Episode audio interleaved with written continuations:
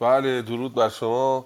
روز شما بخیر. امروز سه شنبه است 25 بهمن ماه 1401 و 14 فوریه 2023 با 116 همین نشست شاهنامه خانی در باشگاه ادب پارسی همراه گرامیان هستیم. خوش آمد میگم به دوستان گرامی. در بخش پیش اونجا تا اونجا که من به خاطر دارم بخش اسرافیل رو خواندیم و بنا شد که بستن اسکندر صد یعجوج و معجوج را بخوانیم.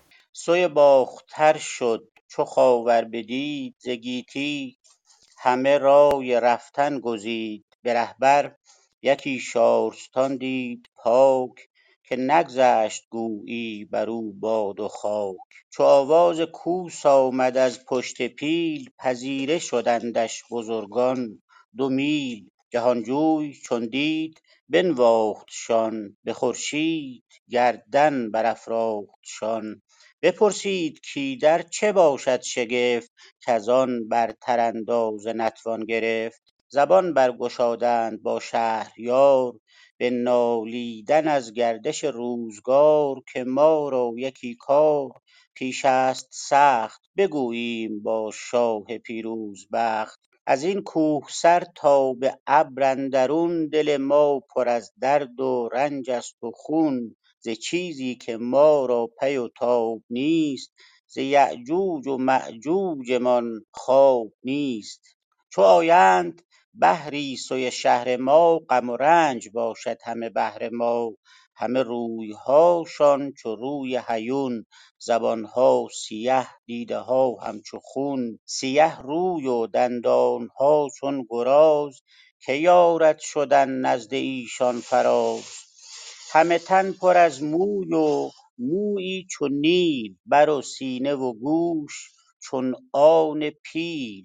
بخسپند یکی گوش بستر کنند دگر بر تن خویش چادر کنند. ز هر ماده ای بچه زاید هزار. کم و بیش ایشان که داند شمار؟ به گرد آمدن چون ستوران شوند تگ آرند و برسان گوران شوند. بهاران کز ابر اندر آید خروش همانا سبز دریا برآید به جوش. چو تنین ازان موج بردارد ابر هوا برخروشد بسان هژبر. فرو افگند ابر تنین چو کوه بیایند از ایشان گروها گروه. خورش آن بود سال تا سالشان که آگنده گردد بر و یالشان گیاشان بود زان سپس خوردنی. بیارند هر سو ز آوردنی. چو سرما بود سخت لاغر شوند. به آواز برسان کبتر شوند. بهاران ز تنین به کردار گرگ بغرند. بآوازهای شتر بزرگ اگر پادشا چاره ای سازدی کزین غم دل ما بپردازدی بسی آفرین یابد از هر کسی وزان پس به گیتی نماند بسی. بزرگی کن و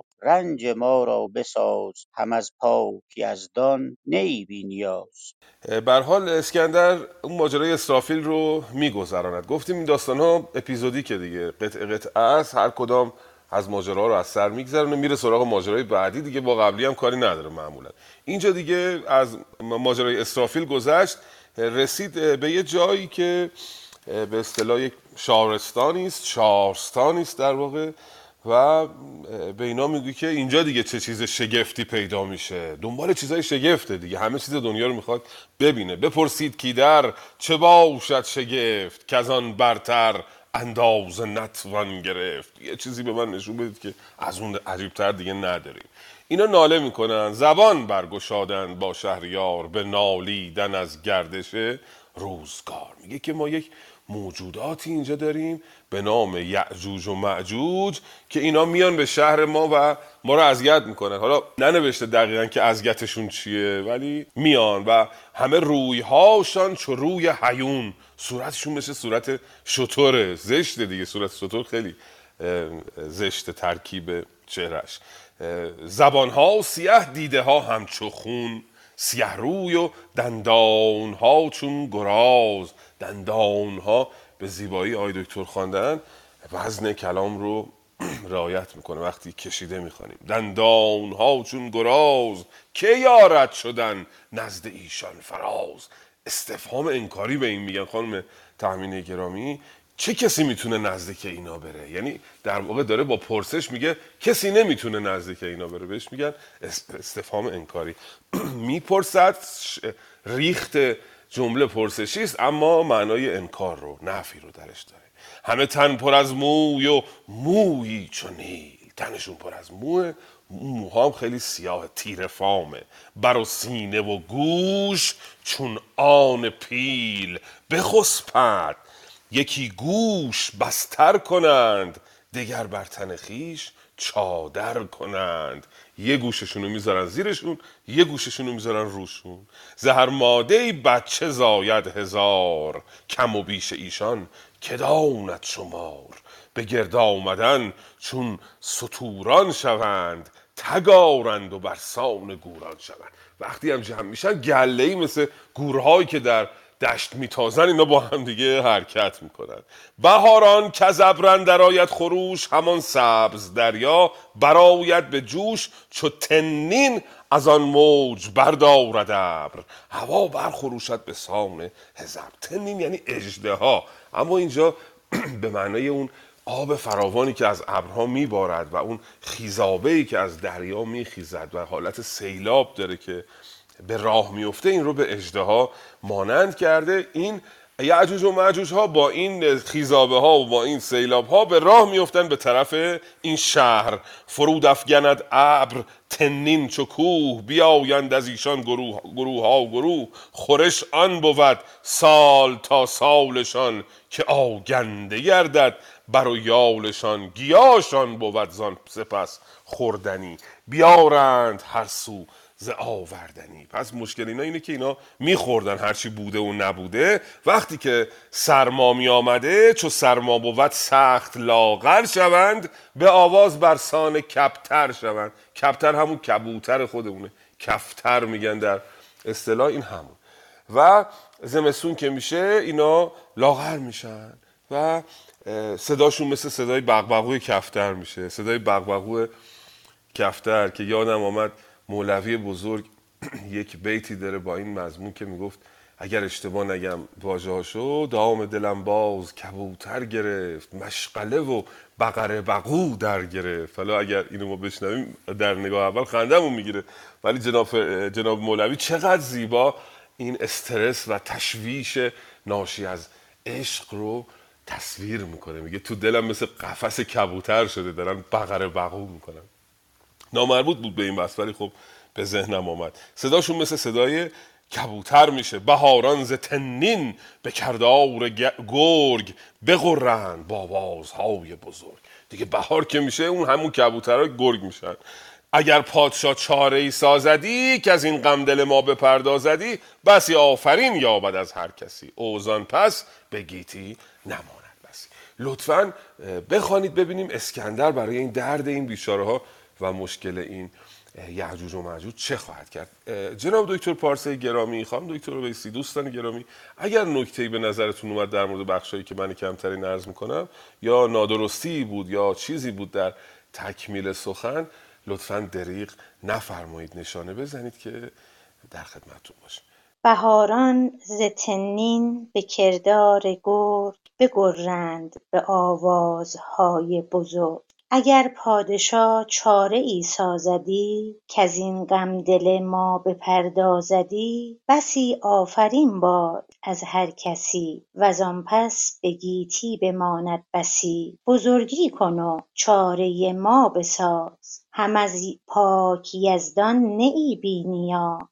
سکندر بماند اندر ایشان شگفت غمی گشت و اندیشه اندر گرفت. چنین داد پاسخ که از ماست گنج ز شهر شما یارمندی و رنج. برآرم من این راه ایشان به رای به نیروی نیکی دلش خدا خدا. همه شهر گفتند کای شهریار ز تو ز ما هر چه خواهی همه بنده ایم پرستنده باشیم تا زنده ایم. الهی که بد روزگار از همه عزیزان دور باشه. ممنونم. اسکندر میگه که من این درد شما رو دواش رو می‌دانم چاره می‌کنم. کار از شما گنج از من. چون این داد پاسخ که از ماست گنج. ز شهر شما یارمندی و رنج. پول شما هم میدم. زحمت رو شما بکشید. برارم من این راه ایشان. به رای به نیروی نیکی دهش. یک خدای. برارم راه اینجا. به معنی که راهشون رو میبندم. دیگه نتونن با این سیلاب ها به شهر بیان. همه شهر گفتن که شهریار ز تو دور بادا. بد روزگار. و با او هم داستانی می‌کنن و میگن که ما با تو همراهی می‌کنیم که این کار رو انجام بدی این دیوار رو در برابر آمدن این یعجوج و مجوج بسازی. لطفا ادامهش رو بخوانید ببینیم چگونه می‌خواد اسکندر این دیوار رو بر بکشد. هستیم در خدمت. بیاریم چندان که خواهی ز چیز که از این بیش کاری نداریم نیز. سکندر بیامد نگه کرد کوه بیاورد از آن فیلسوفان گروه. بفرمود کاهنگران آورید مس و روی و پتک گران آورید. گچ و سنگ و هیزم فزون از شمار بیارید چندان که باید به کار. بی اندازه بردند چیزی که خواست. چو شد ساخته کار و اندیشه راست. ز دیوارگر هم از آهنگران هر آن کس که استاد بود اندران. ز گیتی به پیش سکندر شدند بدان کار بایسته یاور شدند ز هر کشوری دانشی شد گروه دو دیوار کرد دو پهلوی کوه. ز بن تا سر تیغ بالای او چو صد شاهرش کرده پهنای او. از او یک رش انگشت و آهن یکی پراکنده مس در میان اندکی. همی ریخت گوگردش اندر میان چنین باشد افسون دانا کیان همی ریخت هر گوهری یک رده چون از خاک تا تیغ گشت آژده. بسی نفت و روغن برآمیختند. همی بر سر گوهران ریختند به خروار انگشت بر سر زدند بفرمود تا آتش اندر زدند دم آورد و آهنگران صد هزار به فرمان پیروزگر شهریار. خروش دمنده برآمد ز کوه ستاره شد از تف آتش ستوه چنین روزگاری برآمد بر آن دم آتش و رنج آهنگران. گهرها یک اندر دگر تاختند وزان آتش تیز بگداختند. همراهی می‌کنند این شهر با او و اسکندر دستور میده که برید آهنگران رو بیاورید. بفرمود کاهنگران آورید مس و روی و پتک گران آورید. گچ و سنگ و هیزم فزون از شمار بیارید چندان که باید به کار. همه اینها رو براش فراهم می‌کنن. ز دیوارگر هم ز آهنگران هر آن کس که استاد بودند در آن ز گیتی به پیش سکندر شدند. بدان کار بایسته یاور شدند. هم آهنگران نزدیک او آمدند و هم بناها سازنده ها معمارها. و حالا ببینیم که چه می‌خواد بکنه. ز هر کشوری دانشی شد گروه. دو دیوار کرد از دو پهلوی کوه زبون تا سر تیغ بالای اوی چو صد شاهرش کرده پهنای اوی. از پایین تا بالای تیغ کوه این دیوارها امتداد داشت و صد شاهرش هم پهناش بود. شاهرش در, در واقع رش گفتیم از آرنج تا سر انگشت هست اما شاهرش تقریبا پنج برابر اون میشه. یعنی اگر این رو چهل سانت بگیریم شاهرش میشه تقریبا دو متر. و چو به معنای حدود است در شاهنامه دوستان گرامی. هر جا پیش از عدد میاد به معنای حدوده. حدود 100 شاهرش. یعنی حدود 200 متر پهنای این دیوار بوده. از او یک رش انگشت و آهن یکی. چهل سانتش تقریبا. حالا حدودا داریم عرض می‌کنیم برای اینکه ذهنیت پیدا بکنیم نسبت به چگونگی این دیوار. چهل سانت زغال و یک چهل سانت هم آهنه. در میان اینها مصر رو پراگنده کرده. همی ریخت گوگردش اندر میان. چنین باشد افسون داناکیان. اینجوریه افسون پادشاهی که داناست. همی ریخت هر گوهری یک رده. چو از خاک تا تیغ شد آژده. هر گوهری یعنی از هر عنصری که موجود بوده هر ماده که موجود بوده در اونجا میریزه و از پایین تا بالاش آژده میشه آگنده میشه از این گوهران از این عنصرها.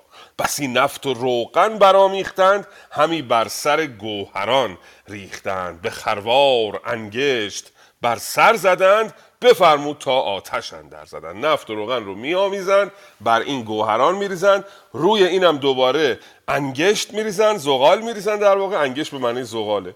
و آتش می‌زنند و آهنگران رو میاره. یک ابزاری دارن مثل تلمبه که دیدیم توی عکس توی موزه ها و اینا احتمالا دوستان دیدن. مثل آکاردئونه که این رو فشار میدن از جلوش میدمه. آهنگران رو می آورد دم آورد. آهنگران صد هزار به فرمان پیروزگر شهریار خروش دمنده برآمد ز کوه. ستاره شد از تف آتش سطو همینجوری که این دیوار رو آتش می‌زنه از این ورم آهنگران میدمن بر این. خب اینم زغال داشته زغال ها گداخته میشه. در واقع این صد این دیوار گداخته و برافروخته میشه آنچنان که ستاره از تفش به سطوح میاد. این اقراق هست. صنعت اقراق که ستاره رو و پرسونیفیکیشن هم داره چون ستاره رو مانند انسانی انگاشته که از دم آتش به سطوح آمده. دو تا آرایه داره این مصرا چون این روزگاری برآمد بران دم آتش و رنج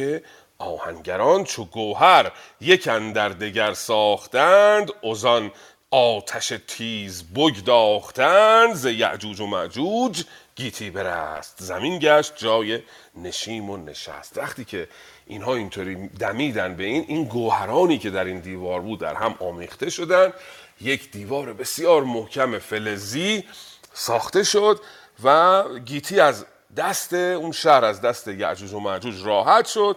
شد جای نشستن و زیستن نشیم و نشست. این ماجرای صد سکندر یا دیوار سکندر هست در ادبیات پارسی بسیار بهش اشاره شده. در بعضی از بخش های تاریخ هم بهش اشاره شده که اسکندر این رو ساخته در جایی در قفقاز گفتن جایی ساخته.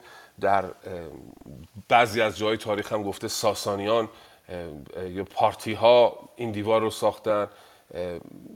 بسیار جاها آمده این داستان اسکندر که حالا اگر موقعش بود می‌تونم بیت هایی که در ادبیات پارسی هم هستش در مورد صد سکندر بهش اشاره می‌کنم برش پانصد بود بالای اوی چون نزدیک صد باز پهنای اوی. بر او مهتران خواندند آفرین که بی تو مبادا زمان و زمین. ز چیزی که بود اندر آن جایگاه فراوان ببردند نزدیک شاه. نپذرفت از ایشان و خود برگرفت. جهان مانده از کار او در شگفت. همی راند یک ماه پویان به راه به رنج آمد از راه شاه و سپاه از راه شاه و سپاه. چنین تا به نزدیک کوهی رسید به جایی دد و دام و ماهی ندید. یکی تیغ دید از برش لاژورد یکی خانه بر سر ز یاقوت زرد. همه خانه قندیلهای بلور.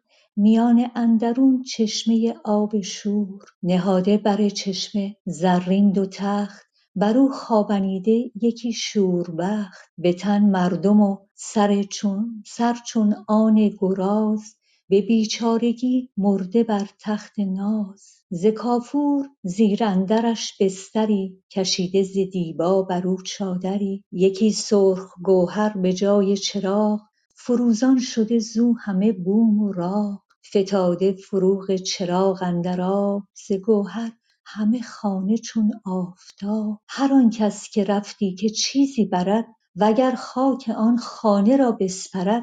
همه تنش بر جای لرزان شدی و آن لرزه آن زنده ریزان شدی. خروش آمد از چشمه آب شور که ای مرد چندین مشور. بسی چیز دیدی که آن کس ندید. عنانت کنون باز باید کشید کنون زندگانیت کوتاه گشت. سر تخت شاهیت بی شاه گشت. سکندر بترسید و برگشت زود به لشکرگه آمد به کردار دور وزان جایگه تیز لشکر براند. خروشان همی نام یزدان بخواند. از آن کوه راه بیابان گرفت غمی گشت و اندیشه جان گرفت. همی راند پردرد و گریان ز جای سپاه از پس و پیش او رهنمای خب صد سکندر ماجراش تمام شد اسکندر به راه افتاد.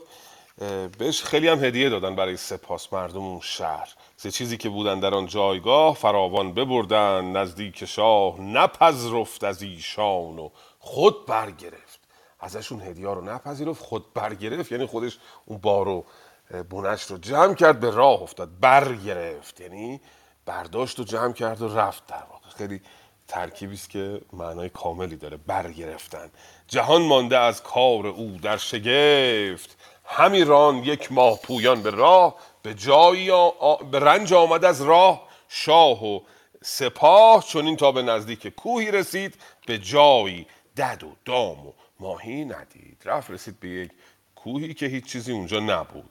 یکی تیغ دید از برش لاژورد یکی خانه بر سر ز یاقوت زرد. سه تیغ یک کوهی رو دید که برش لاژوردیه و یک خانه از یاقوت زرد بالای این کوه ساخته شده. همه خانه قندیل های بلور.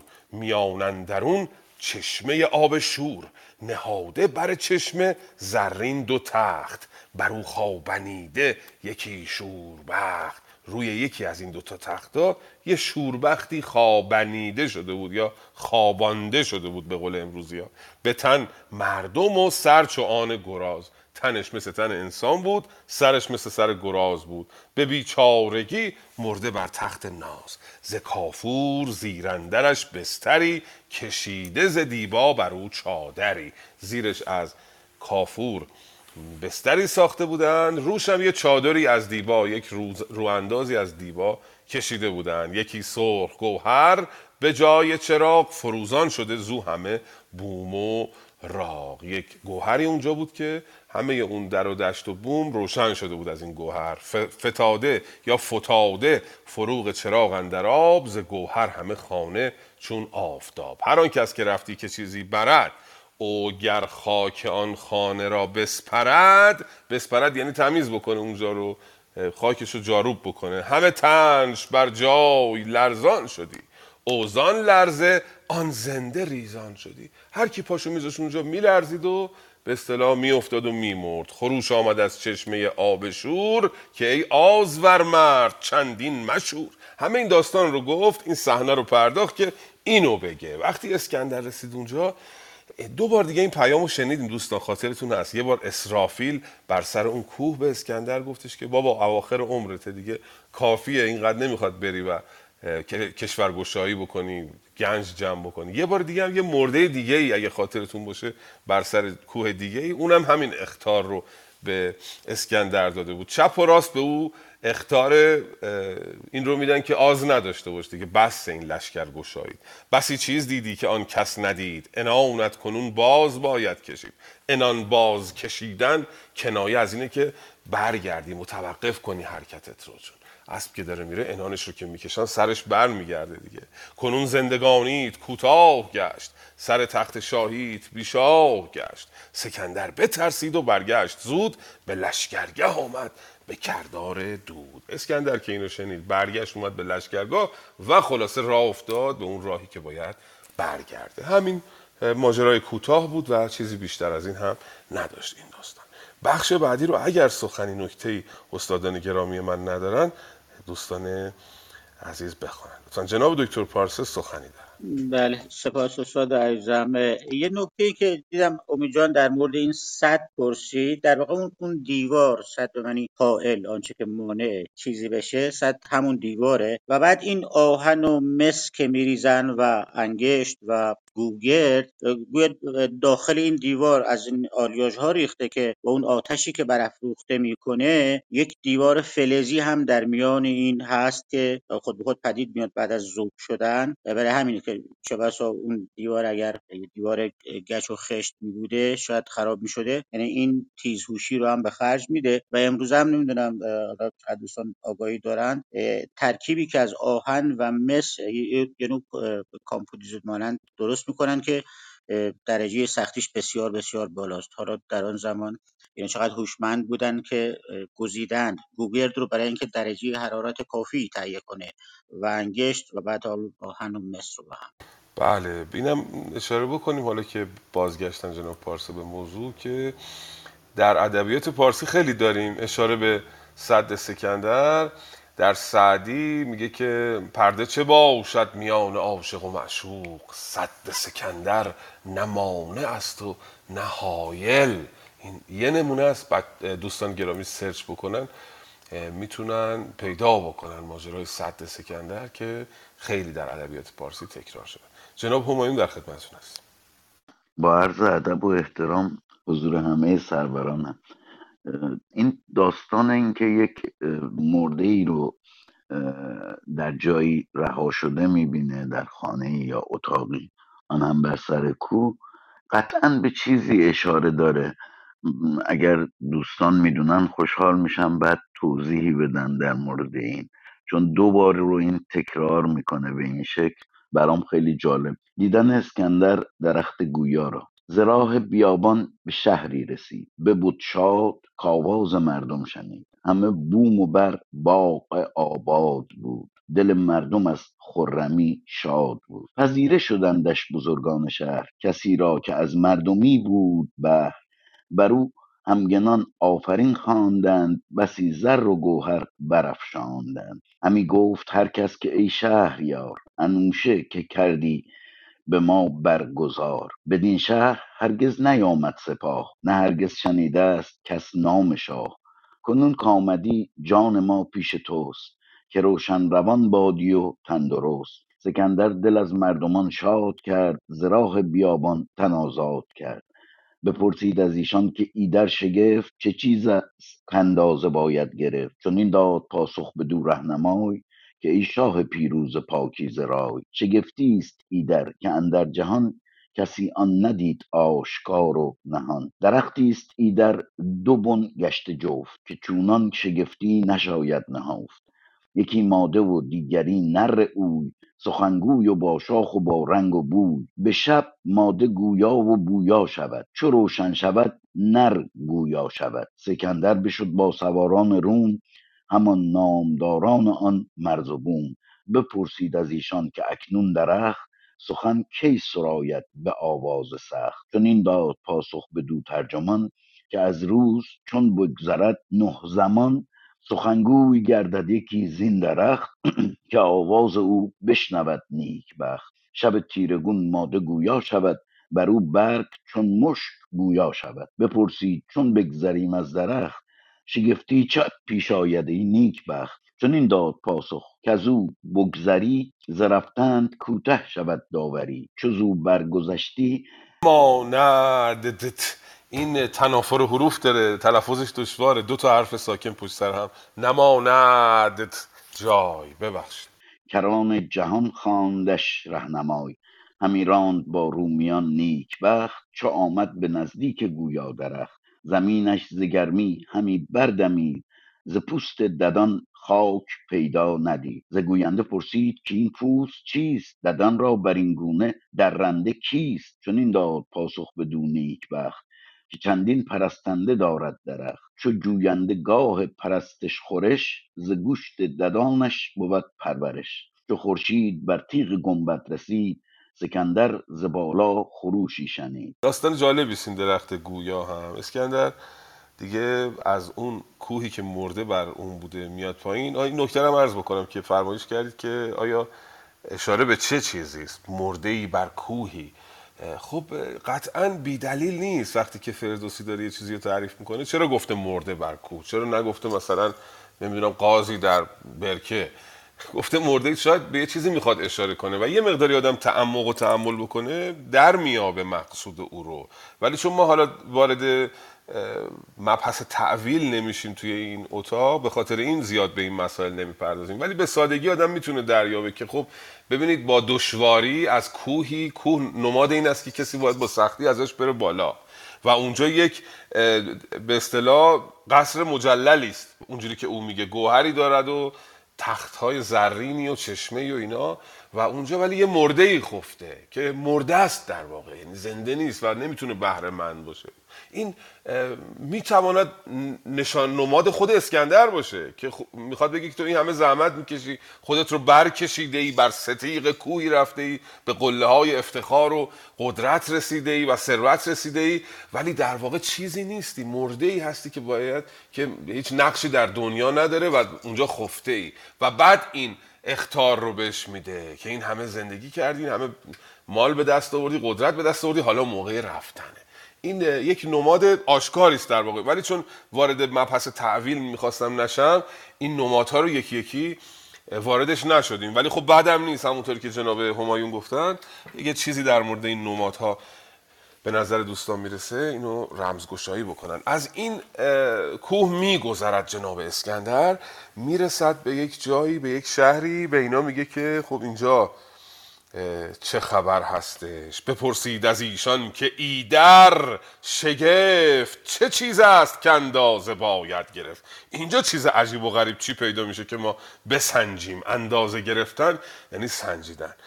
چون این داد پاسخ به دو رهنمای که ای شاه پیروز پاکیز رای شگفتی است ایدر که اندر جهان کسی آن ندید آشکار و نهان. درختی است ایدر دو بن گشته جفت که چونان شگفتی نشاید نهفت یکی ماده و دیگری نر اوی.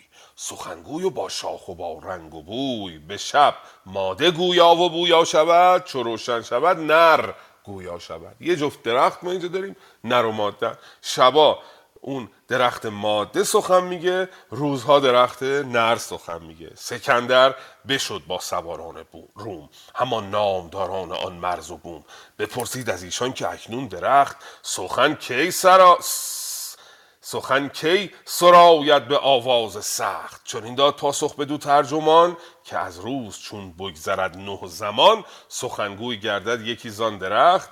یکی زین درخت که آواز او بشنود نیکبخت. چشامون هم ضعیف شد الحمدلله. یکی یکی واژه ها رو پس و پیش می‌بینیم.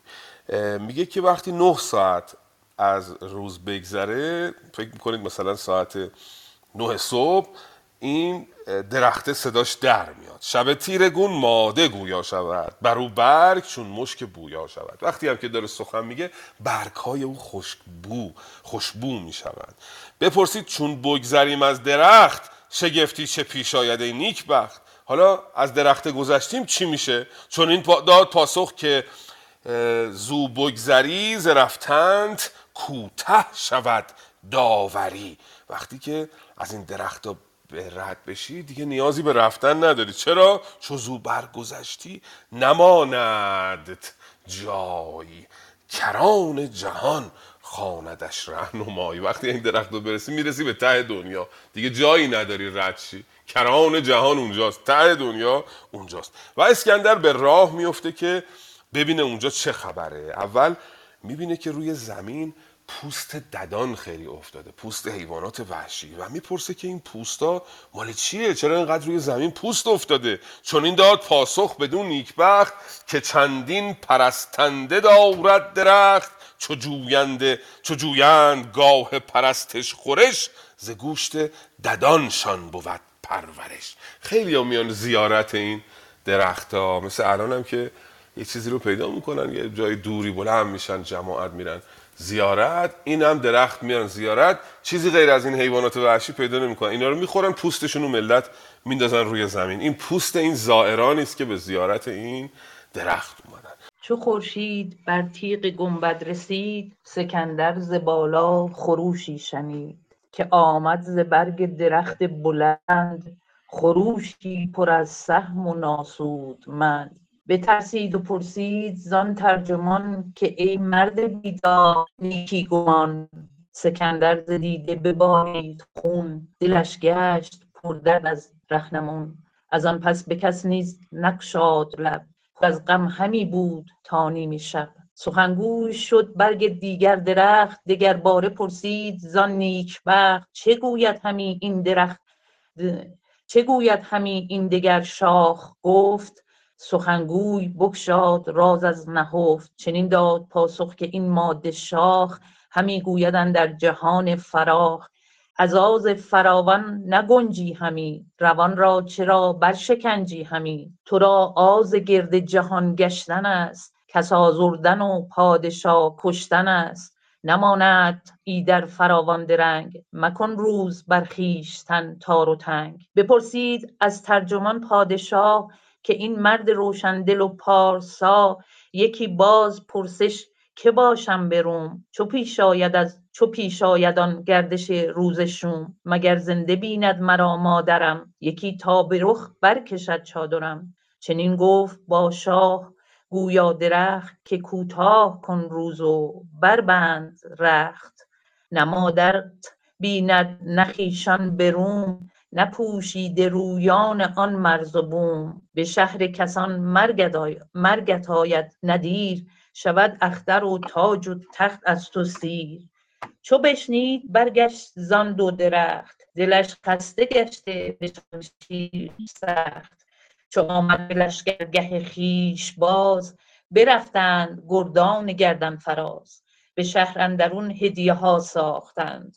بزرگان بر پادشاه تاختند. یکی جوشنی بود تابان چو نیل به بالای و پهنای یک چرم پیل. دو دندان پیل و برش پنج بود که آن بر که آن را به برداشتن رنج بود. زره بود و دیبای پرمایه بود. ز زر کرده آگنده صد خایه بود. به سنگ درم هر یکی شصت من. ز زر و ز گوهر یکی گرگدن بپذرفت زان شهر و لشکر براند. دیدیم پس اسکندر به راه میفته فضولی که داره اسخایی می‌کنم که همه شگفتی های جهان رو باید ببینه. میره اون پوست هم که میگذره ازش می‌رسه به اون درخت ها شد خورشید بر تیغ گنبد رسید سکندر ز بالا خروشی شنید که آمد ز برگ درخت بلند. خروشی پر از هول و ناسودمند صدای خیلی عجیب و غریبی اومد از این درخت. بترسید و پرسید از آن ترجمان که ای مرد بیدار نیکو گمان چون این برگ گویا چه گوید همی؟ که دل را به خوناب شوید همی؟ معلومه که این به زبان اسکندر هم سخن نمی‌گفته دیگه. باید یک مترجمی بوده زبان این درخت رو برای اسکندر ترجمه می‌کرده. چون این داد پاسخ که ای نیک بخت همی گوید این برگ شاخ درخت که چندین سکندر چه پوید به در؟ که برداشت از نیکویی هاش بر؟ باز این درختها مثل همون موارد پیشین مثل همون مرغی که بر کنام نشسته بود مثل اسرافیل مثل اون مرده ها همه دارن تحذیر می‌کنن اسکندر رو. میگه درخته میگه که اسکندر دنبال چی میگرده توی دنیا؟ و چه کسی از این گردش های اسکندر سود برده؟ ز شاهیش چون سال شد بر دو هفت ز تخت بزرگی به بایدش رفت. چهارده سال از پادشاهی گذشته و باید کم کم با تخت پادشاهی خداحافظی کنی. سکندر ز دیده ببارید خون. دلش گشت پر درد از آن رهنمون. اوزان پس به کس نیز نگشاد لب. پر از غم همی بود تا نیمه شب. سخنگوی شد برگ دیگر درخت. دگر باره پرسید از آن نیک بخت. چه گوید همی این دگر شاخ؟ گفت سخنگوی بگشاد راز از نهفت نیمه شب شد. و درخت دوم شروع کرد به سخن گفتن. و اسکندر پرسید که او درخت دوم چی میگه؟ درخت دوم سخناش باز از درخت نخستم زیباتره. چون این داد پاسخ که این مادشاخ همی گویدن در جهان فراخ. از آز فراوان نگنجی همی. روان را چرا برشکنجی همی؟ تو را آز گرد جهان گشتن است. کس آزردن و پادشاه کشتن است. تو دچار یک جور آزی شدی به نام آز فضولی در واقع بگردی و دنیا رو انگشت بکنی در هر گوشه دنیا و پادشاه ها رو بکشی. نماندت به گیتی فراوان درنگ. مکن روز برخیشتن تار و تنگ. و این خبر رو بهش میده که تو دیگه زیاد توی دنیا نمیمونی. بعد میگه که یه پرسش دیگه هم حالا از این درخت گویا بکن. یکی باز پرسش که باشم به روم چو پیش آیدان گردش روزشون گردش روزشون یعنی موقعی که میمیرم.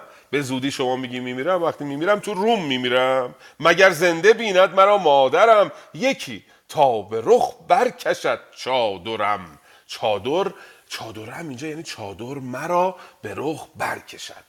یعنی چادر رو اون کفن رو اون پارچه رو به روی من مادرم آیا می‌کشه انگامی که من میمیرم؟ چون این گفت با شاه گویا درخت که کوتاه کن زود و بربند رخت. نه مادرت بیند نه خیشان به روم. نپوشید رویان آن مرز و بوم. به شهر کسان مرگت آید.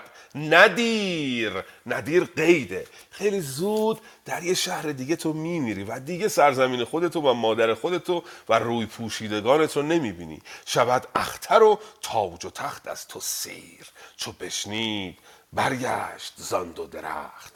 دلش خسته گشته به شمشیر بخت. اسکندر هم دیگه خبر مرگ خودش رو شنیده اونم در سرزمین قربت خیلی ناراحت بر میگرده بسیار هدیه های زیادی براش آماده می‌کنن. دو دندان پیل و برش پنج بود. یعنی چی؟ دو تا دندون پیل هم بهش هدیه میدن که هر کدومش پنج رشه تقریبا دو متره. که آن را به برداشتن رنج بود. بلند کردن این آج فیل هم سخت بود.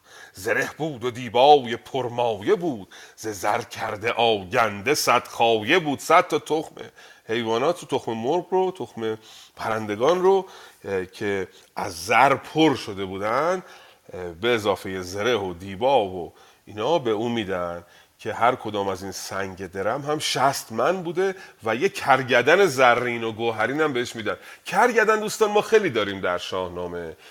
به خاطر این بوده که این کرگدن اصلا از اول یک حیوان اصطلاح چیز بوده دیگه از قدیم سپندینه انگار بوده. حتی در زمان باستان و انسانهای نخستی نقش کرگدن رو دیده شده که بر سنگ ها کشیدن. به خاطر همین یک موضوع تکرار شونده است در شاهنامه فردوسی و در استوره ها بپذرفت و زان شهر لشکر بران زدیده همی خونه دل برفشان. اینجا دیگه هدیه رو پذیرفت. اسکندر انتخاب می‌کنه. از بعضی هدیه رو می‌گیره از بعضی نمی‌گیره. جای بعدی که می‌خواد بره می‌خواد بره به چین. گزان روی لشکر سوی چین کشید. سر نامداران بیرون کشید. همی ران منزل به منزل به دشت. چهل روز تا پیش دریا گذشت. ز دیبا پرده ای برکشید. سپه را به منزل فرود آورید. یکی نامه فرمود پس با تد با دبیر. نویسد ز اسکندر شهرگیر. نوشتند هر گونه ای خوب و زشت. نویسنده چون نامه اندر نوشت سکندر بشد چون فرستاده ای گزین کرد بینا دل ای که با او بودی یک دل و یک سخن.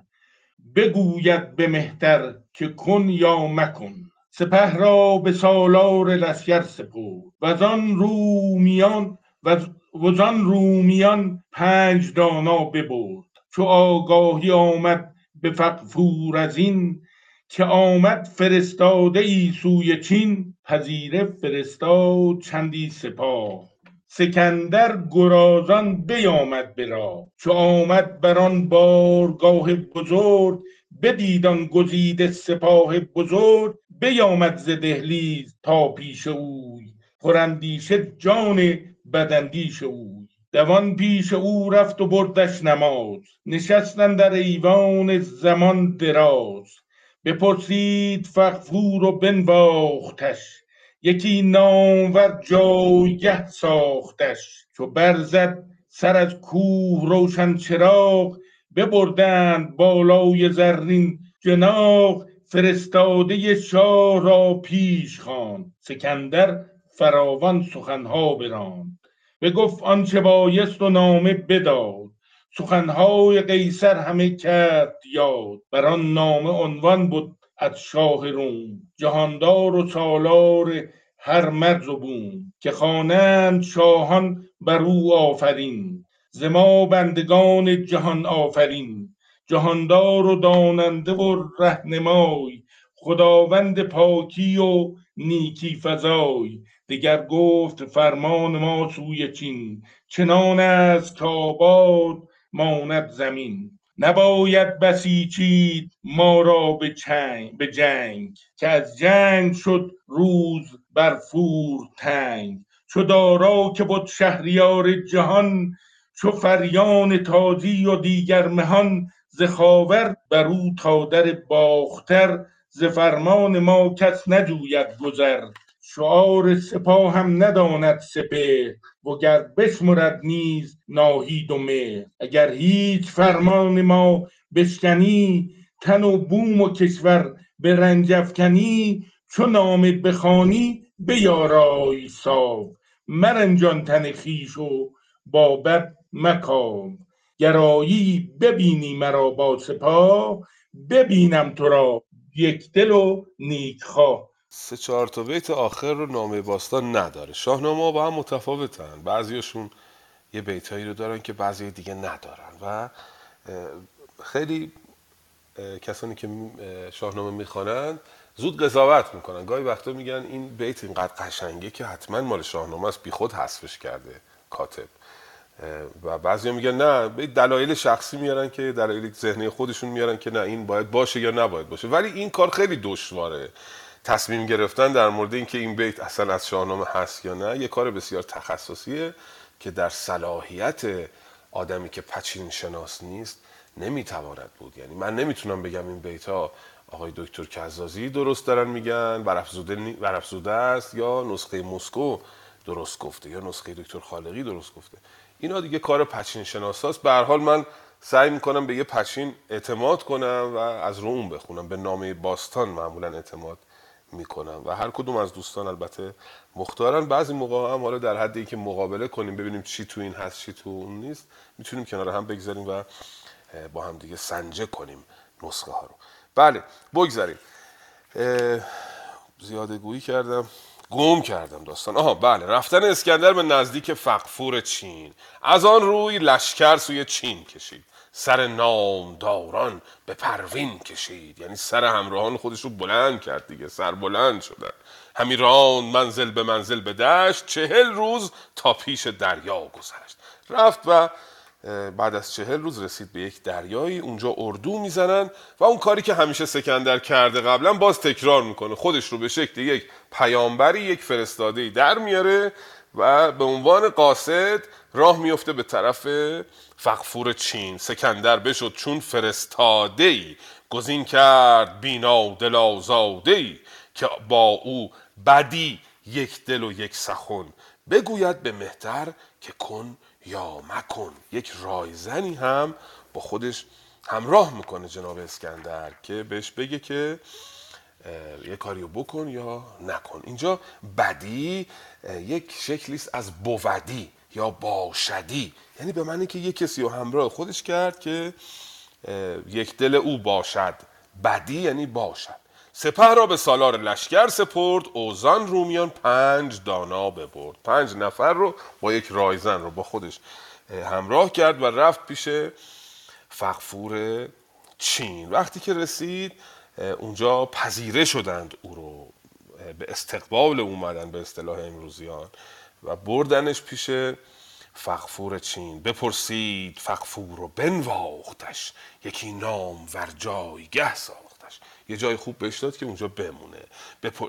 چو برزد سر از کوه روشن چراغ ببردن بالای زرین جناق. بالا یعنی اسب دوستان. بالای زرین جناق یعنی بالا اسبی که جلوی زینش زرینه طلاییه. یه اسب صبح زود یعنی فرستادن دنبال این اسکندر که خودش رو شکل قاصد در آورده بیارنش پیش فخفور. منظور از این بیت اینه. چو برزد سر از کوه روشن چراغ یعنی صبح شد ببردند بالای زرین جناق فرستاده شاه را پیش خواند سکندر فراوان سخنها بخواند. اونم فکر می‌کنه او فرستاده است دیگه. پادشاه چین فکر می‌کنه که او قاصده فرا می‌خواند سکندر رو سکندر شروع می‌کنه به سخن گفتن و خواندن نامه ای که اسکندر در واقع نوشته. حالا خودش اسکندره ولی به او گفته که اسکندر این نامه رو نوشته به دست من داده. و توی نامه سخنش طبق معمول از موضع بالا و پر از غروره. به فقفور چین. دگر گفت فرمان ما سوی چین چنان است کاباد گردد زمین. انگار همه جا ویرانه است. این آقای اسکندر می‌خواد بره همه جا رو آباد کنه.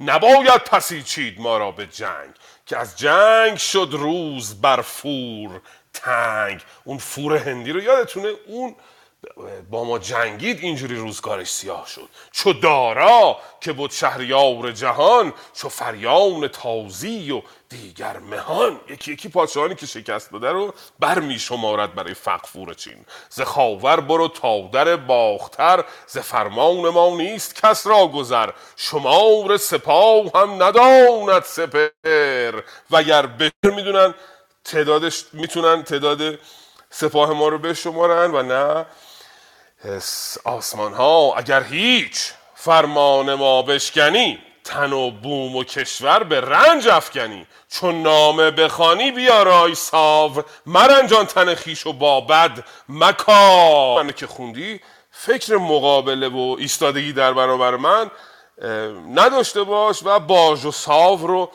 برای من بفرست. با بد مکاو کاویدن یعنی اینکه پافشاری کردن اصرار کردن کلنجار رفتن. با من کلنجار نرو به قول امروزی کلکل با من نکن. این باج و صاف ما رو آماده کن و تسلیم شو. اگر شدی که شدی اگر نشدی گرایی ببینی مرا با سپاه. ببینم تو را یک دل و نیک خواه. بداریم بر تو همین تاج و تخت. به چیزی گزندت نیاید ز بخت. اگر کن باشی به پیش آمدن ز کشور سوی شاه خیش آمدن ز چیزی که باشد ترایف بچین ز زرینه و اسب و تیغ و نگین هم از جامه و پرده و تخت آج ز دیبای پرمایه و توق و تاج ز چیزی که یابی فرستی به گنج چو خواهی که از ما نیاید رنج. میگه که اگر می‌خوای باج و صاف بدیم که این هدایا رو آماده کن فراهم کن. بفرست برای ما. و یعنی روزگاری بهتر از فور و دارا و فریان نخواهی داشت. نامه ای تهدیدآمیز و محکم. اما اینجا جناب فخفور چین یه درس قشنگ به اسکندر میده با پاسخش. بسیار پاسخ زیبایی فخفور میده. دیپلماتیک تمیز و قشنگ. سپاه مرا بازگردان را بباشی من از گنج و تخت و کلاه. چو سالار چین زان نشان نامدید شفت و پس خاموشی برگزید. بخندید پس با فرستاده گفت که شاه تو را آسمان است جفت. بگوی آنچه دانی ز دیدار او ز بالا و مردی و گفتار او فرستاده گفت ای دار چین کسی چون سکن در مدان بر زمین به مردی و رادی و بخش و خرد ز اندیشه هر کسی بگذرید به بالای سروست و با زور پیل و بخشش بکرد دار دریای نیل زبانش بکرد دار برنده تیغ به چربی عقابن در آرید زمیر چو بشنید فور چینین سخن یکی دیگر اندیشه افکند بن. و فرمود تا خان و می خواستند به باغ در ایوان بیاراستند. همی خورد می تا جهان تیره گشت سر می گساران همه خیره گشت. سپهدار چین با فرستاده گفت که با شاه تو مشتری با جو تو روشن شود نام پاسخ کنم. به دیدار تو روز فرخ کنم. زکندر بیامد ترنجی به دست. ز ایوان سالار چینی مست. چو خورشید بر سر از برج شیر. سپهرن در آورد شب را به زیر سکندر به نزدیک فغفور شد. از اندیشه بد دلش دور شد. بپرسید از او گفت شب چون بودی که بیرون شدی دوش میگون بودی. و پس بفرمود تا شد دبیر بیاورد قرتاس و مشک و عبیر. یکی نامه را گرم پاسخ نوشت بیا راست قرتاس چین چون بهشت. نخست آفرین کرد بر دادگر خداوند نیرو و داد و هنر. خداوند پیروز و فرهنگ و دین از او باد بر شاه روم آفرین. رسیدان فرستاده گوی همان نامه شاه فرهنگ جوی سخنهای شاهان همه خواندم و با بزرگان سخن راندم. ز دارای دارا و فریان و فور سخن هرچه پیدا شد از رزم و سور که پیروز گشتی بر ایشان همه. شبان گشتی و شهریاران رمه. بله دیدیم پس سکندر در لباس فرستاده رفت به نزد فقفور و نامه تهدیدآمیزه که گفت از طرف سکندر آوردم رو برای فقفور خواند. سالار چین شنید صدای یعنی نامه ای که اسکندر رو اسکندر نوشته بود رو شنید و ناراحت شد. اما خودش رو کنترل کرد. چو سالار چین زان نشان نامه دید برا شفت و پس خاموشی برگزید. برا شفت اما ساکت موند. بخندید. پس با فرستاده گفت که شاه تو را آسمان است جفت. بگوی آنچه دانی ز دیدار اوی ز بالا و مردی و گفتار اوی. با لبخند به اون فرستاده که حالا خود اسکندر اون فرستاده ولی خب اون نمی‌داند. گفتش که عجب پادشاهی داری؟ او سر به آسمان برافراخته این پادشاه تو. یه کمی از خصوصیات این پادشاه جناب اسکندر بگو ببینم که او چگونه است. فرستاده گفت ای سپهدار چین کسی چون سکندر مدان بر زمین به مردی و رادی و بخش و خرد. بخش یعنی همون بخشیدن دیگه هدیه دادن. دستش خیلی کفش خیلی راده بخشنده است. ز اندیشه هر کسی بگذرد. هیچکی نمی‌تونه تصور کنه که او چقدر مرد و راد و بخشنده و خردمنده. به بالای سروست و بازور پیل. به بخشش به کردار دریای نیل. همیشه در ادبیات پارسی در شاهنامه به ویژه نیل رو رود نیل رو نماد بخشندگی می‌دونن. چون موج می‌زنه این آبها رو میاد به کنار و به اطراف خودش به دو سوی خودش تراوت و سرسبزی و طبیعت میبخشه دیگه. به خاطر همین میگن دریای نیل خیلی کفش بخشنده است. میگه حالا این جناب اسکندر مثل رود نیل از نظر بخشندگی. رودهای خیلی بزرگ رو دریا بهش اطلاع میشه در شاهنامه. زبانش به کردار برند تیغ به چربی عقاب اندر آورد زمیر و زبانش انقدر چربه که عقاب رو از آسمون از ابر می‌کشه به پایین. چو بشنید فقفور چینین سخن یکی دیگر اندیشه افگند بن. بفرمود تا خان می خواستند به باغندر ایوان بیاراستند. همی خورد می تا جهان تیره گشت سر می گساران همه خیره گشت. وقتی سخنان این فرستاده رو یا در واقع اسکندر رو که لباس فرستاده پوشیده رو شنید به می نشستن میگساری کردند. و همه مست شدن. سپهدار چین با فرستاده گفت که با شاه تو مشتری باد جفت. دعا می‌کنه برای پادشاه برای اسکندر. چو روشن شود یعنی وقتی صبح میشه نامه پاسخ کنم. برو بخواب صبح بیا جواب نامه رو بگیر. به دیدار تو روز فرخ کنم. اسکندر که لباس فرستاده رو پوشیده الان میره میخوابه. صبح یه دونه ترنج دستشه بو می‌کنه و میاد. این تورنج بو کردن و آمدن می‌تونه نشانه استرس باشه یا نشانه خشم باشه. در داستان اسفندیار هم داشتیم دوستان گرامی وقتی که رستم میاد پیشش می‌گفت بیا آمد بران کرسی زر نشست پر از خشم بویا تورنجی به دست یک ترنج بویا خوشبوی به دست داره. حالا اسکندر رو هم تصویر کرده فردوسی که یه ترنجی دستشه میاد به درگاه شاه. سکندر بیامد ترنجی به دست. از ایوان سالار چین نیمست نیمست و قشنگ اومد فردوسی. چو خورشید برزد سر از برج شیر سپه بس. آها شب که داره میره خونه رو داره میگه. سکندر میره خونه یه ترنج در دستش داره میره به جای خواب و نیمست از درگاه جناب فقفور. میره صبح که میشه برمیگرده. سکندر به نزدیک فقفور شد. از اندیشه بد دلش دور شد. وسط های مردادم هست. یا اول مرداد هست. چون میگه خورشید برزد سر از برج شیر از برج اسد خورشید برآمده. ماه مرداد هست. تاریخش هم فردوسی به ما گفت. اوزان پس بفرمود تا شد دبیر بیاورد در تاس و مشک و عبیر. اسکندر که میاد به درگاه فقفور فقفور دستور میده کاغذ و مشک و عبیر بیارن. جواب نامه اسکندر رو بده. این جواب نامه اسکندر خیلی قشنگه. من یه لحظه تلفنم زنگ خورد. نفهمیدم دوست بزرگوارمون تا کجا خوندن. لطفا بقیهش رو هم بخونن. یه دفعه این نامه فقفور چین رو با هم دیگه گزارش کنن. خداوند هر دو سرای خداوند امروز و روز جزای. که پیروز گشتی بر ایشان همه شبان گشتی و شهریاران رمه.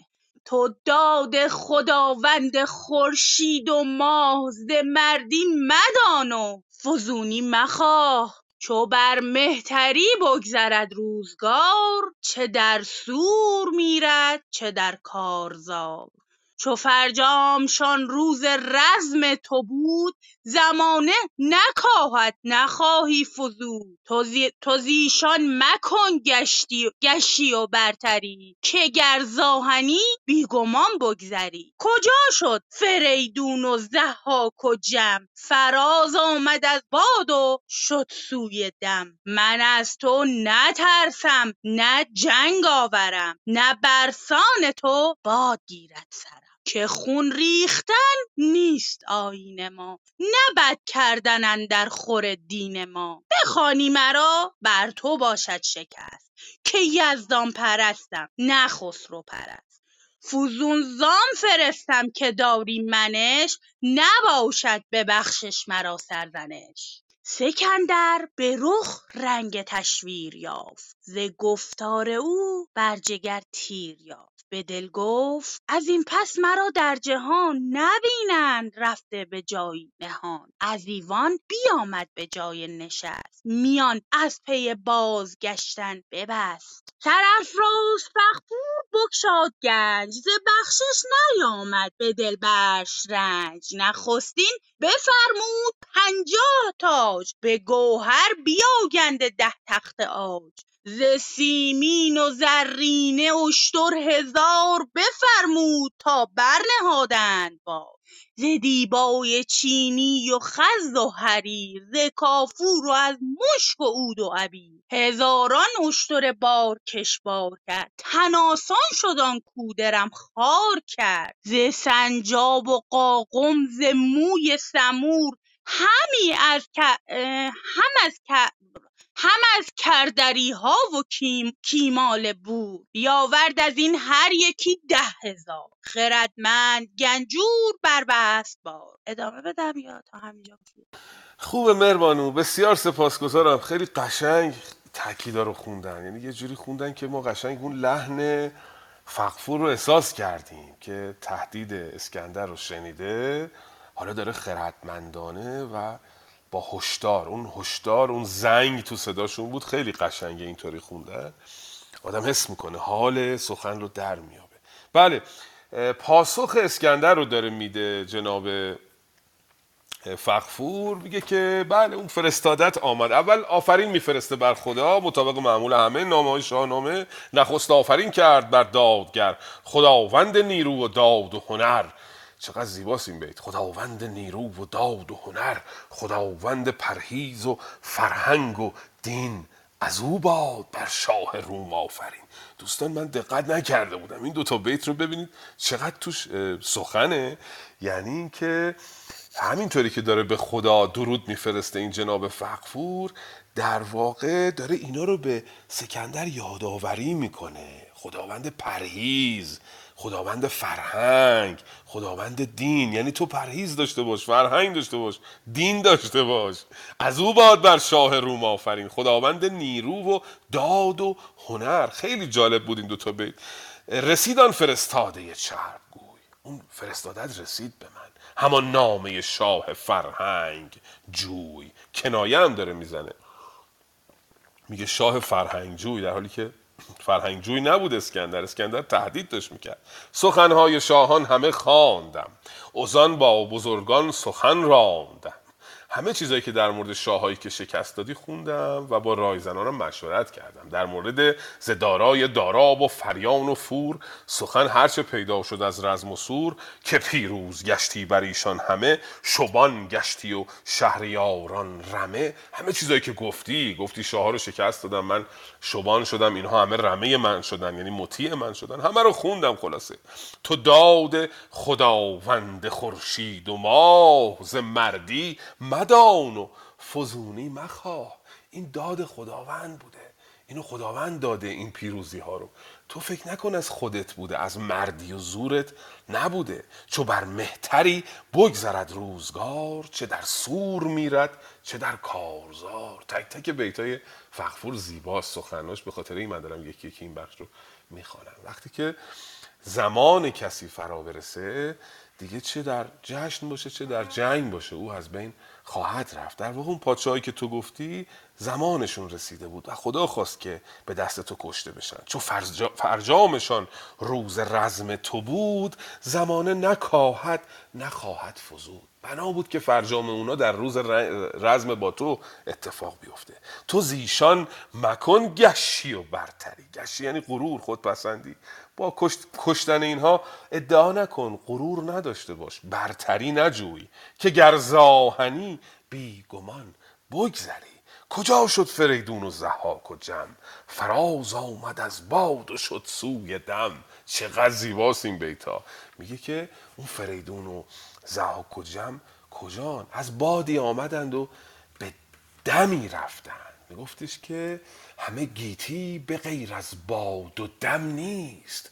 وجودی بینی اما جز عدم نیست. میرزا حبیب خراسانی این بیت زیبا رو داره. همه گیتی به غیر از باد و دم نیست.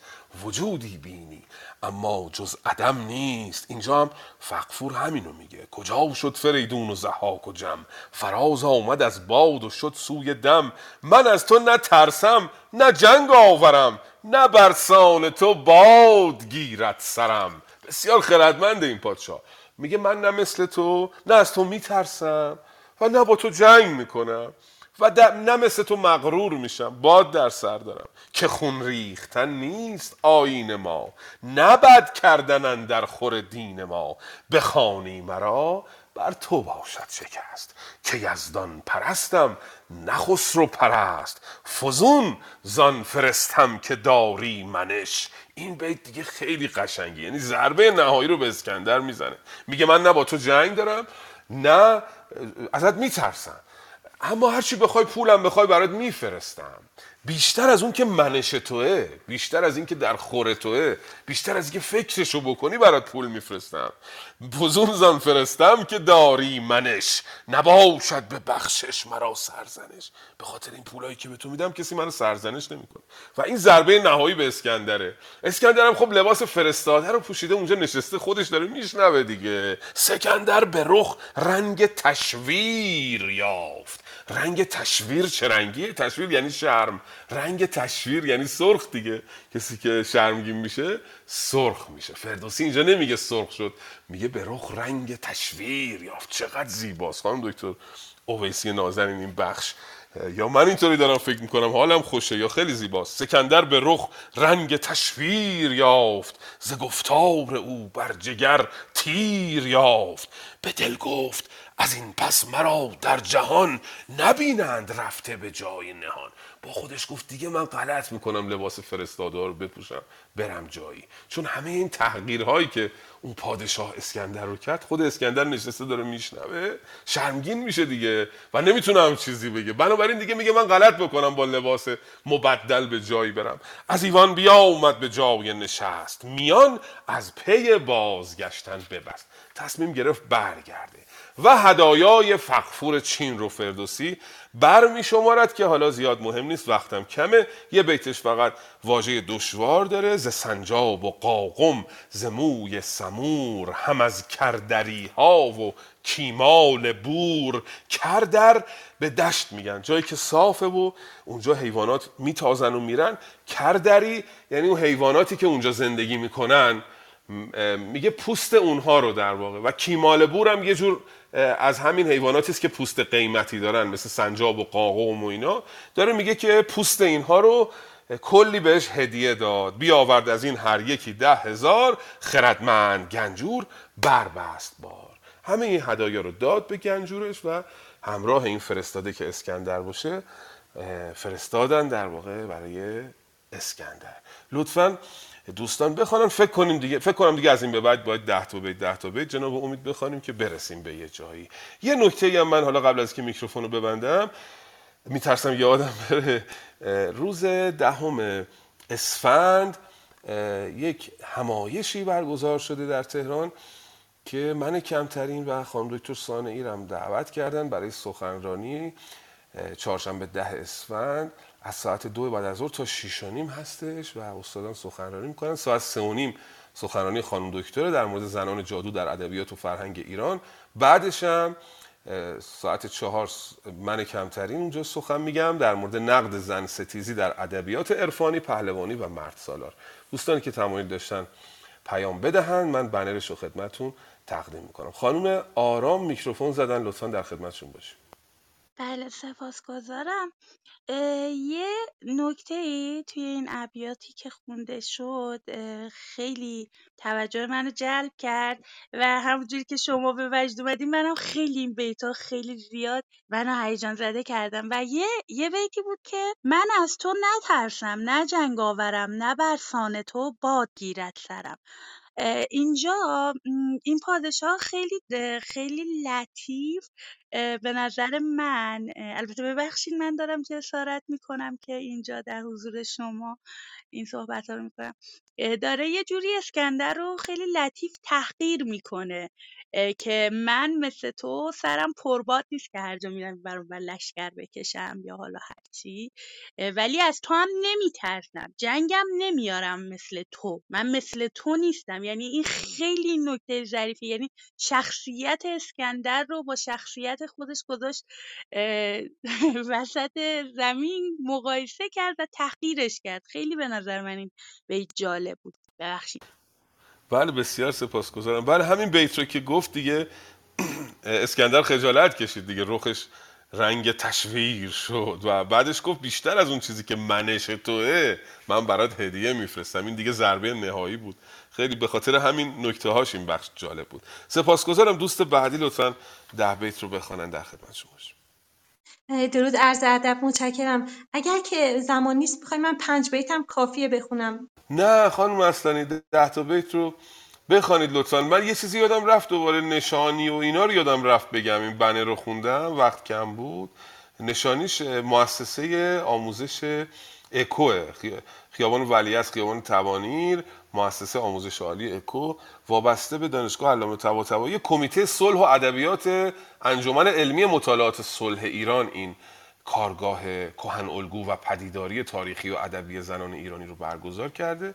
اگر دوستان تمایل دارن پیام بدن. من بنرش رو تقدیم کنم. ببخشید در خدمتون باشیم خانم اصلا گرانمایه صد زین به سیمین ستام ز زرینه پنجاه بردند نام. ببردند سیصد شتر سرخ موی طرایف بد و بار چارت خرام. که یک چند باشد به نزدیک چین بر او نامداران کنند آفرین. فرستاده شد با سکندر به راه گمانی که بردی که اوی است شاه. چو ملاح روی سکندر بدید سبک زورقی بادبان برکشید. چو دستور با لشکر آمدش پیش بگفت آنچه آمد ز بازار خویش. سپاهش بر او خواندند آفرین. همه برنهادند سر بر زمین. بدانست چینی که اوی است شاه. پیاده بیامد غریوان به راه. سکندر بدو گفت پوزش مکن. مران پیش فغفور زین در سخن. متشکرم.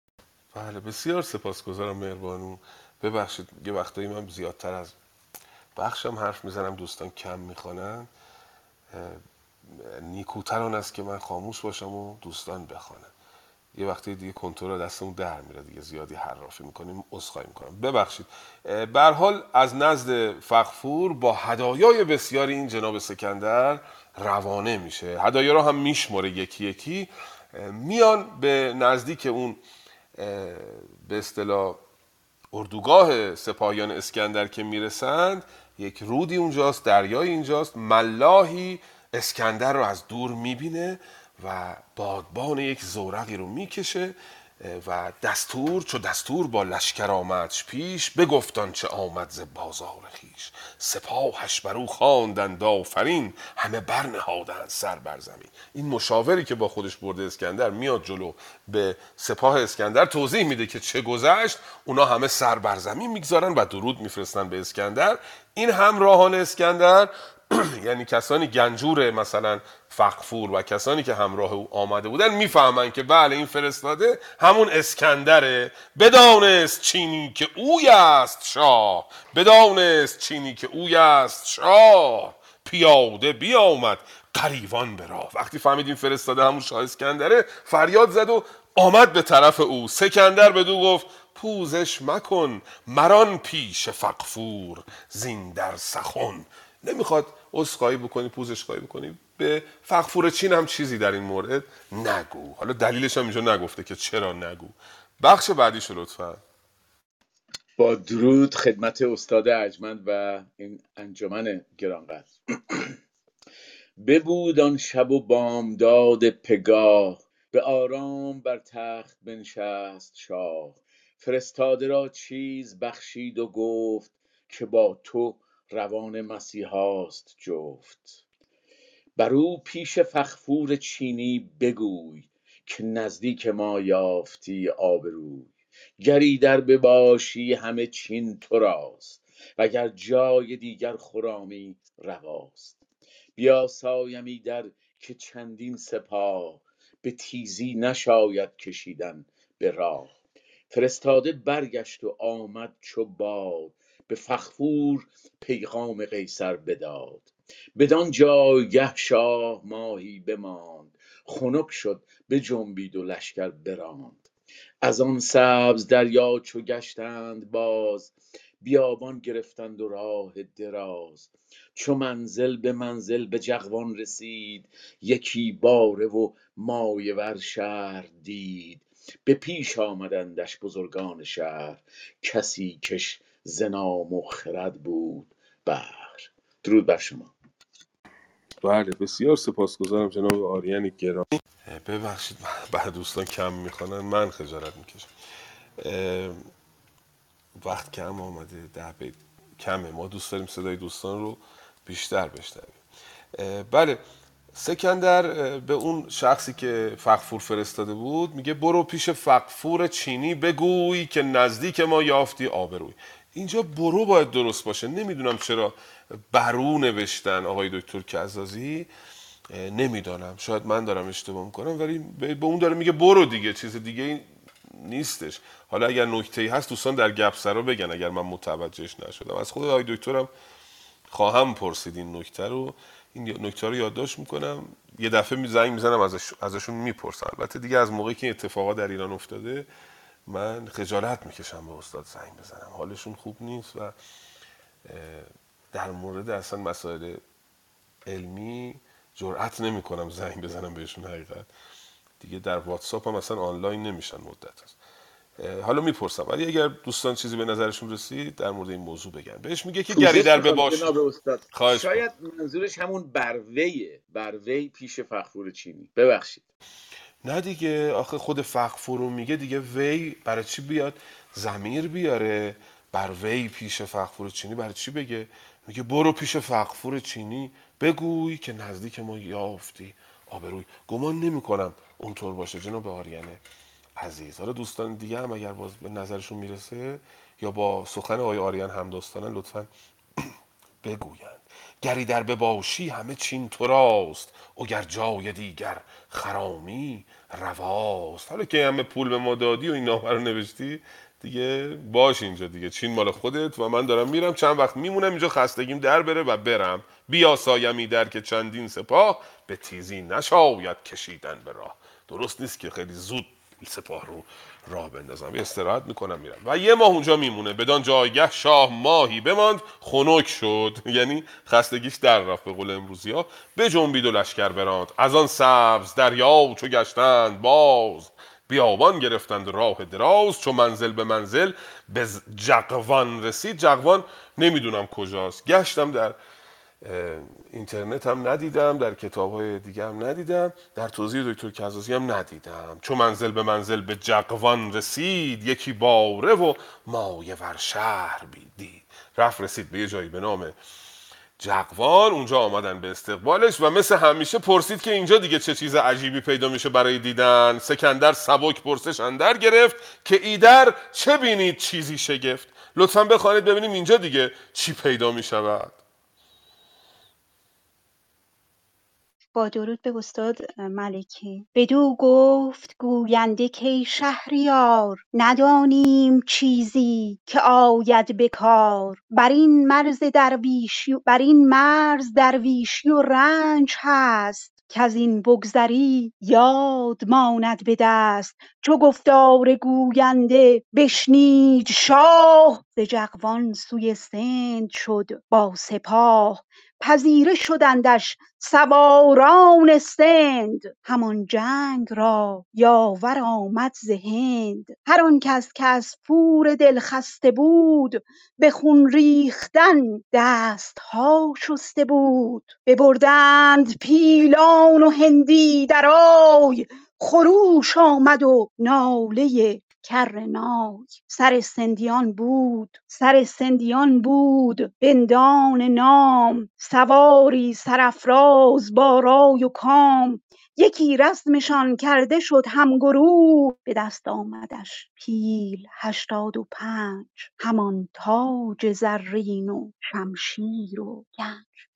به به بسیار سپاسگزارم ش... خانم شقایق. خیلی قشنگ می‌خونن خیلی دوست دارم من خانش ایشون خواهش می‌کنم. امیدوارم می‌کنم چون برخی از جاهاش کم رنگ بود و من یکم تردید داشتم. سپاسگزارم. در قشنگی من یه فضولی کردم مثل اسکندر در پروفایلتون نوشته این. شعر از خودتونه. خیلی خیلی زیباست. خیلی دلنشینه این دوتا بیت. بله من شاعری از اصفهان نصف جهانم زنده با زاینده رود نیمه جانم. و و. این دوتا بیت رو جناب امید می‌خوام خواهش کنم از خانم شقایق خودشون بخونن. خیلی دلنشینه. لطف می‌کنید خانم شقایق؟ بله. رنگی پس از شنیدن نامت پریده است. رنگی پس از شنیدن نامت پریده است. اینجا کسی به خاطر عشق بزرگ خویش دل از همه عالم و آدم بریده است. یک دل یک دل که فقط به نام او فریاد درد بی کسیش را شنیده است. آفرین و درود بر شما. بسیار سپاسگزارم که همراه هستید. بله اسکندر. ماهی میماند به شهری می‌رسد به نام جقوان. اونجا میگه که اینجا چه چیز شگفتی هست؟ اونا میگن ما هیچی نداریم. بدین مرز درویشی و رنج هست که از این بگذری باد ماند به دست. باد در دست ماندن. کنایه از این است که هیچ حاصلی برای تو نخواهد داشت. و سکندر می‌بینه خب اینجا هم دیگه هیچ خبری نیست و نه چیز عجیبی پیدا میشه نه مال و اموالی پیدا میشه که از اینا بگیره. راه میفته میره به طرف سند. وقتی که به نزدیک سند می‌رسه هر آن کس که از فور دل خسته بود به خون ریختن چنگ ها شسته بود. دست شستن اینجا به معنی این نیست که دست شستن معمولا کنایه از این نیست که شما از یه چیزی دست می‌شوی یعنی رهاش می‌کنی. اینجا نه. چند جای دیگه هم در شاهنامه به این معنا آمده که دستشو میشونه که بره یه کاری انجام بده. به خون ریختن چنگ ها شسته بود. اینایی که دلشون از کشته شدن فور هندی خسته بود ناراحت بود. دستشون رو شستن چنکاشون رو شستن برای اینکه بیان به جنگ اسکندر. ببردن پیلان و هندی درای خروش آمد و ناله کرنای. سر سندیان بود بنداه نام. سواری سرفراز با رای و کام. یکی رزمشان کرده شد. همگروه زمین شد ز افگنده. برسان کوه. زمین مثل کوه شد از جنازه این کشتگان. یه شر اینجا هم درست کرد جناب اسکندر. شب آمد بر آن دشت سندی نماند. اهل از اهالی سند اونجا نموند. سکندر سپاه از پسندر براند. هم دنبال اینا رفت. تعقیبشون کرد. به دست آمدش پیل هشتاد و پنج.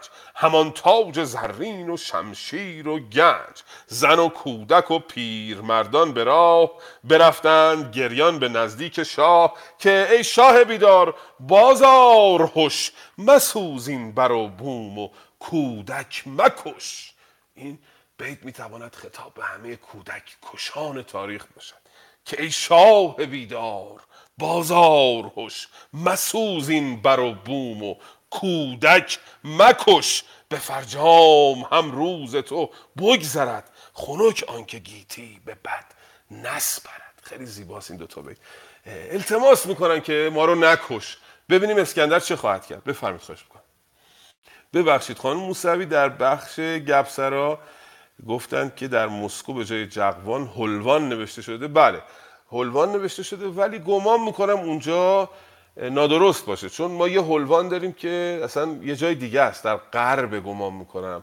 در عراق کنونی و اینهاست اگر اشتباه نکنم.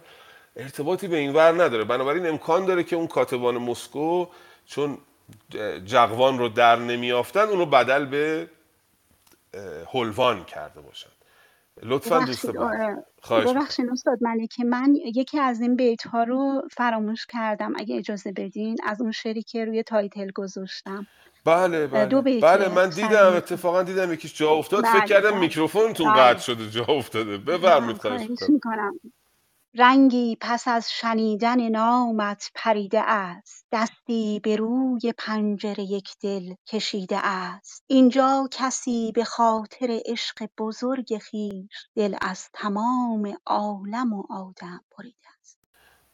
آفرین و درود بر شما. دوست گرامی بعدی که بناس بخوانن فکر کنم جناب علیرضا باشن. جناب علیرضا آمادگی دارید بخوانید ده بیت رو؟ سلام عرض می‌کنم. بله من یه سوالم داشتم. حالا که شما هستید استاد پارسم نمی‌دونم هست و تشریف دارن اینا بپرسم اگر در خلال صحبتتون وقت بود یه توضیح بدید. چرا انقدر به اتناب رفته این داستان اسکندر؟ انقدر طولانی هست. این سوالی بود که داشتم. تمام نمیشه چرا اسکندر؟ سوی نیمروز آمد از راه بست. همه روی گیتی ز دشمن بشست. از آن جایگه شد به شهر یمن جهانگیر با نام در انجمن. چو بشنید شاه یمن با مهان بیامد بر شهریار جهان. بسی هدیه ها از یمن برگزید بهاگیر و زیبا چنان چون سزید. ده اشتر ز یمن بار کرد دگر پنج را بار دینار کرد. دگر ده شتر بار کرد از درم چو شد چو باشد درم دل نباشد به غم.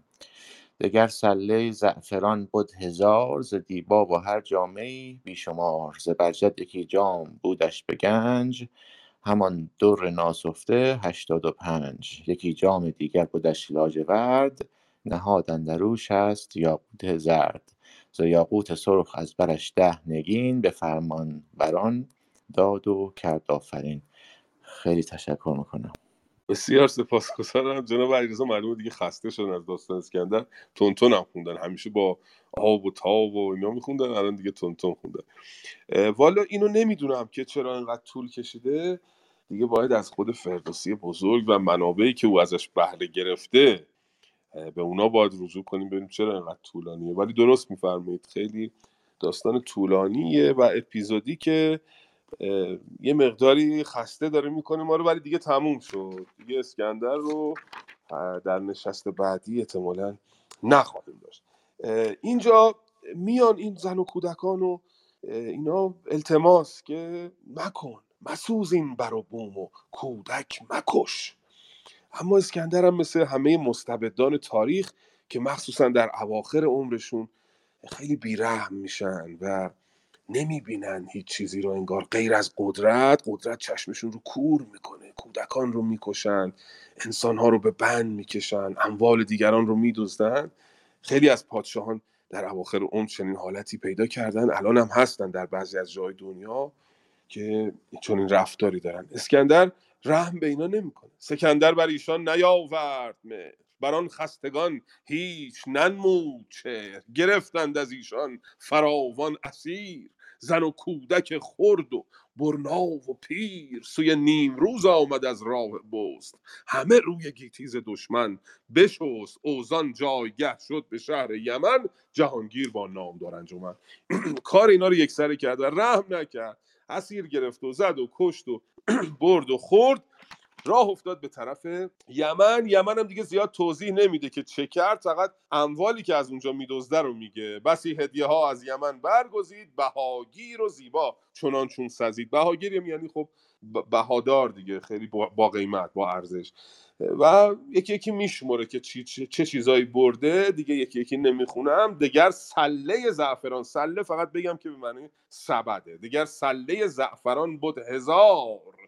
ز دیبا و هر جامعه بی شمار هزار سبد پر از زعفرون هم از اونجا می‌بره. زبرجد و در و لاژورد و یاقوت و اینا رو همه رو خلاصه بار می‌کنه و بر میداره.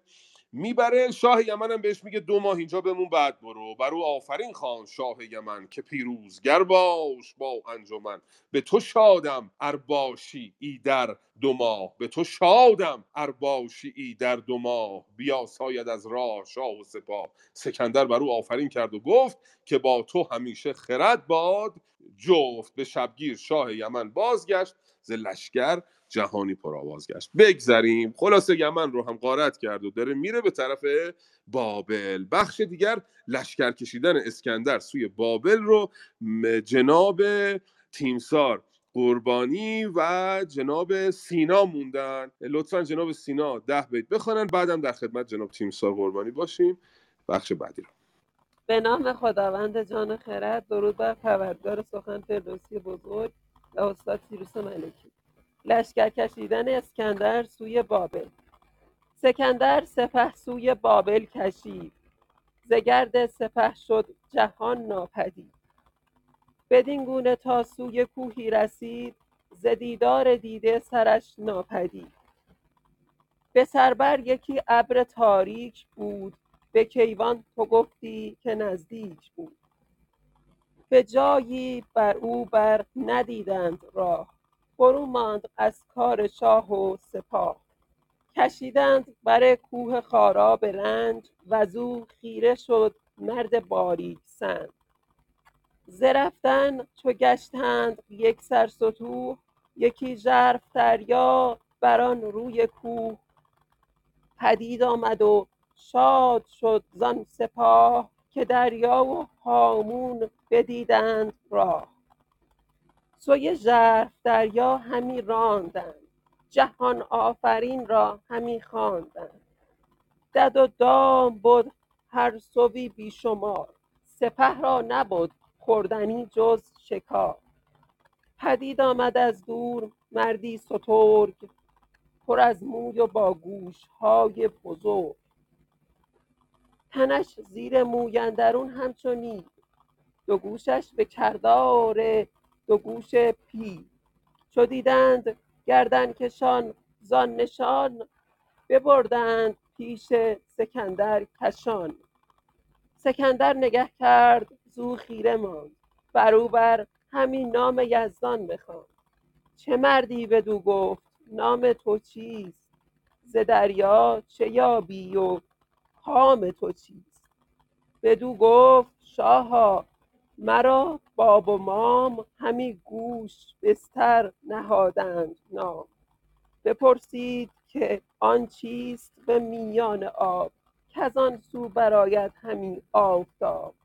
چنین داد پاسخ که ای شهریار همیشه بدی در جهان نامدار درود بر شما جناب سینا. اسکندر به سوی بابل راه میفته به یک کوهی می‌رسه که بالای کوه یک ابر تاریکی است و راهی از اون کوه نمییابند. به سختی از این کوه بالا میرن و وقتی که خسته میشند آن سوی کوه یک دریایی می‌بینند.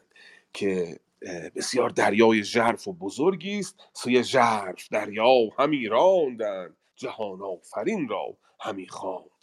و اونجا پر از دد و دام بوده پر از شکار بوده. سپاه اسکندر حسابی دلی از عزا در میارن اونجا.